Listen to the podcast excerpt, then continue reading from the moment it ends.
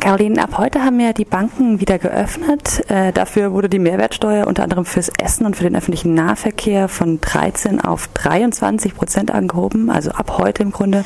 Und am Mittwoch ja. werden dann, wird dann weiter über andere Maßnahmen im Parlament abgestimmt.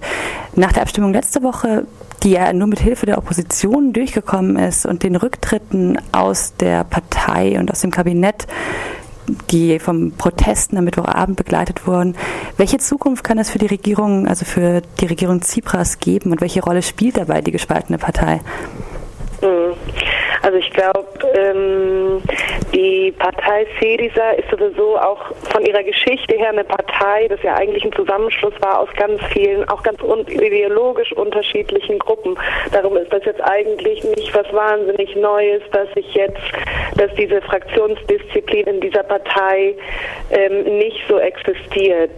Ähm, ich glaube allerdings, dass äh, jetzt in dieser Phase und in der Regierungsverantwortung, wo Syriza jetzt ist, dass das natürlich ein Einschnitt ist, was aber ehrlich gesagt für die ähm, für die Aussichten von CDSA an der Regierung zu bleiben nicht besonders negativ ist. Also wahrscheinlich werden die äh, Abgeordneten, die 39 Abgeordneten, die entweder dagegen gestimmt oder ähm, ähm, mit, äh, also nicht abgestimmt haben, äh, die Partei also verlassen und wenn es Neuwahlen gibt im September, Oktober, äh, sagen Umfragen äh, voraus, dass Syriza noch viel mehr Stimmen bekommt als bei den letzten Wahlen im Januar. Also die eine Umfrage, die ich jetzt gelesen habe, die liegt bei 42 Prozent, 20 Prozent fast vor der ähm, Oppositionspartei Nea Demokratia, den Konservativen.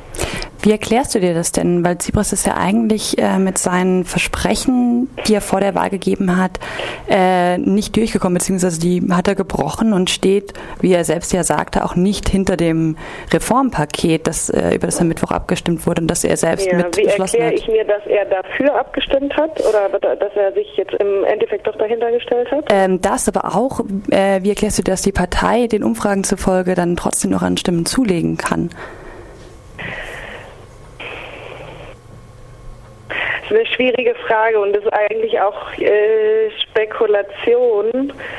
Ähm, aber ich glaube, auf der einen Seite haben sich die ganzen anderen alten, etablierten Parteien so delegitimisiert, dass sie eben äh, nicht mehr auf eine bestimmte Zim, äh, Stimmenanzahl kommen. Also die äh, Sozialdemokraten, die in, seit 30 Jahren mit kleinen Unterbrechungen an der Macht waren, kommen auf 6 Prozent.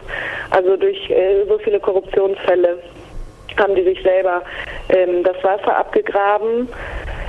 Ähm, auf der anderen Seite denke ich, dass die Sedisa-Partei, obwohl es auch anfängt, in der Partei die kleinen Skandälchen zu geben, immer noch so einen Vertrauensvorschuss hat, ähm, weil es eine relativ neue Formation ist und weil sie mit einigen Themen relativ offen umgehen.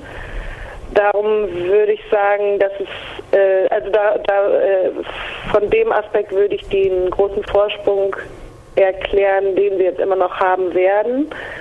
Ähm, warum jetzt Tsipras die Kehrtwende gemacht hat, ist, glaube ich, eher in der eher in der Außenpolitik zu suchen, also in der Politik mit der Europäischen Union. Also ich glaube, er hatte seiner, ich äh, sage nicht, dass ich äh, der Entscheidung äh, zustimme, aber ich glaube, er hatte einfach keine andere Möglichkeit mehr gesehen, mhm. ähm, als, als jetzt im Endeffekt einzulenken. Mhm.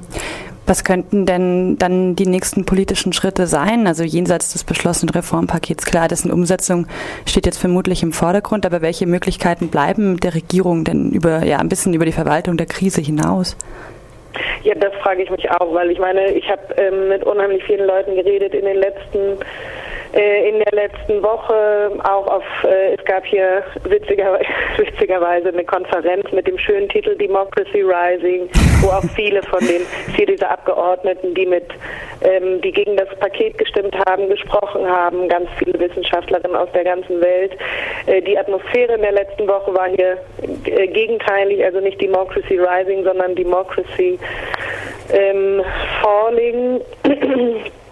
Aber ähm, das war nochmal die, die Ausgangsfrage. Ja, welche, ich hatte gefragt, welche Möglichkeiten die Regierung jetzt überhaupt hat und was nächste Schritte ah, ja, sein genau. könnten. Und ähm, ich glaube, dass viele auf dieser, darum bin ich darauf gekommen, dass viele auf der Konferenz eben daraus auswandern, dass, dass sie sagen, okay, ähm, der hat jetzt, der hat jetzt unterschrieben, aber vielleicht kann er dann in der Umsetzung doch noch so ein bisschen links sozialdemokratischen Turn schaffen und die Maßnahmen eben nicht so umsetzen, wie die vorgegeben sind von den äh, Geldgebern. Allerdings haben die Geldgeber durch die ähm, Erfahrungen, die sie auch in den letzten äh, fünf Jahren mit den Griechen gemacht haben, jetzt eine so starke Kontrolle durchgesetzt von den einzelnen Maßnahmen, dass ich da eigentlich relativ wenig Spielraum sehe. Also ähm, jedes Gesetz, was ähm, jedes Gesetz, was irgendwas zu tun hat mit einer Finanzgesetzgebung, mit ökonomischer Gesetzgebung, muss abgenickt werden von der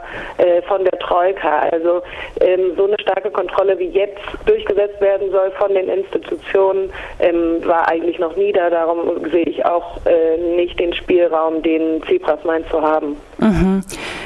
Ja, wenn du gerade diese Kontrolle ansprichst, ähm, die die Troika ausübt oder ausüben kann jetzt, ähm, dagegen haben sich ja auch viele der Proteste letzte Woche gerichtet. Wie hast du denn diese Proteste erlebt? Wer geht denn da überhaupt auf die Straße und wie groß ist der Druck, den die DemonstrantInnen auf Tsipras ausüben können vielleicht?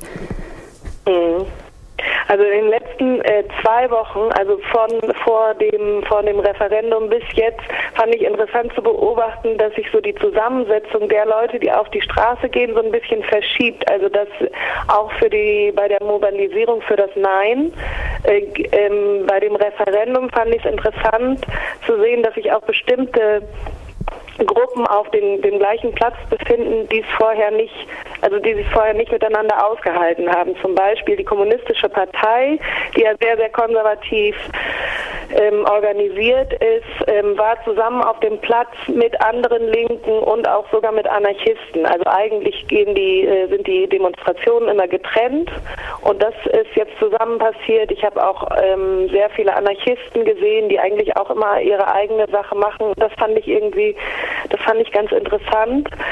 Ähm, äh, jetzt in der letzten Woche ähm, ist es spannend zu sehen, dass es eine riesengroße Enttäuschung gibt unter den Linken, die Syriza gewählt haben. Ähm, was aber auch damit zusammenhängt, dass eine sehr große Hoffnung auf der einen Seite in die Syriza als Regierungspartei gelegt wurde, auf der anderen Seite ähm, denke, also beurteile ich das auch so, dass es so eine bestimmte mit, äh, mit einer bestimmten Naivität zu tun hat. Also natürlich, wenn man auch die letzten sechs äh, Monate beobachtet hat, weiß man, in was für Zwängen sich erstens die Partei ähm, befindet.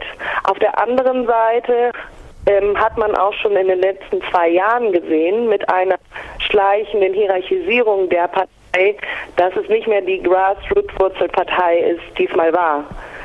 Also von daher, wenn man jetzt so super enttäuscht ist, hat es auch damit zu tun, dass man vielleicht die letzten zwei Jahre nicht so viel mitgekriegt hat, glaube ich. Mhm. Also sozusagen die, die Basis von Syriza geht vielleicht auf die Straße, aber deine, äh, deine Beobachtung ist, ist dass das ähm, eine Basis ist, die im Prinzip keine, keinen Einfluss mehr oder keine Kontrolle auf die, auf die Partei hat. Also der Einfluss, was ich jetzt, ich war am Freitagabend auf einer Verhandlung, äh, auf einer Versammlung, das war total interessant, weil da ziemlich viele Leute waren aus dem äh, Syriza Zentralkomitee. Das hat in so einer äh, Besetzung stattgefunden oder Besetzung ist ein Sozialzentrum, was sich hauptsächlich mit Migrationsthemen beschäftigt, was sehr, sehr äh, stark geprägt ist von äh, Syriza-Mitgliedern und äh, anderen linksradikal, also anderen eher linksradikalen Parteien. Und äh, da hat ein äh, Mitglied des Syriza Zentralkomitees erzählt, das besteht aus 200 Leuten und soll eigentlich koordinieren, wie, wie die Parteipolitik ähm, strukturiert werden soll. Der hat erzählt, dass sie, dass sie entmachtet wurden sozusagen und dass sie, also das demokratische Komitee, was äh, die äh, Spitze eigentlich äh, steuern soll, ähm, eigentlich überhaupt keine Macht mehr haben. Also es sind nicht nur die Grassroot-Leute in der Partei, die ähm, das Gefühl haben, okay, sie haben keinen Einfluss mehr, sondern auch die Leute des Zentralkomitees. Und das finde ich schon ähm, interessant zu sehen, wie sich je mehr äh, die Partei sich in Machtpolitik verflechtet, auch in ihrer eigenen Partei eben die Stimmen ausräumen will, die, äh, die äh, gegen die Politik der Regierung sind. Okay, vielen Dank nach Athen, Caroline Philipp und noch einen schönen Morgen trotz allem. Okay, danke. Vielen Dank. Tschüss. Tschüss.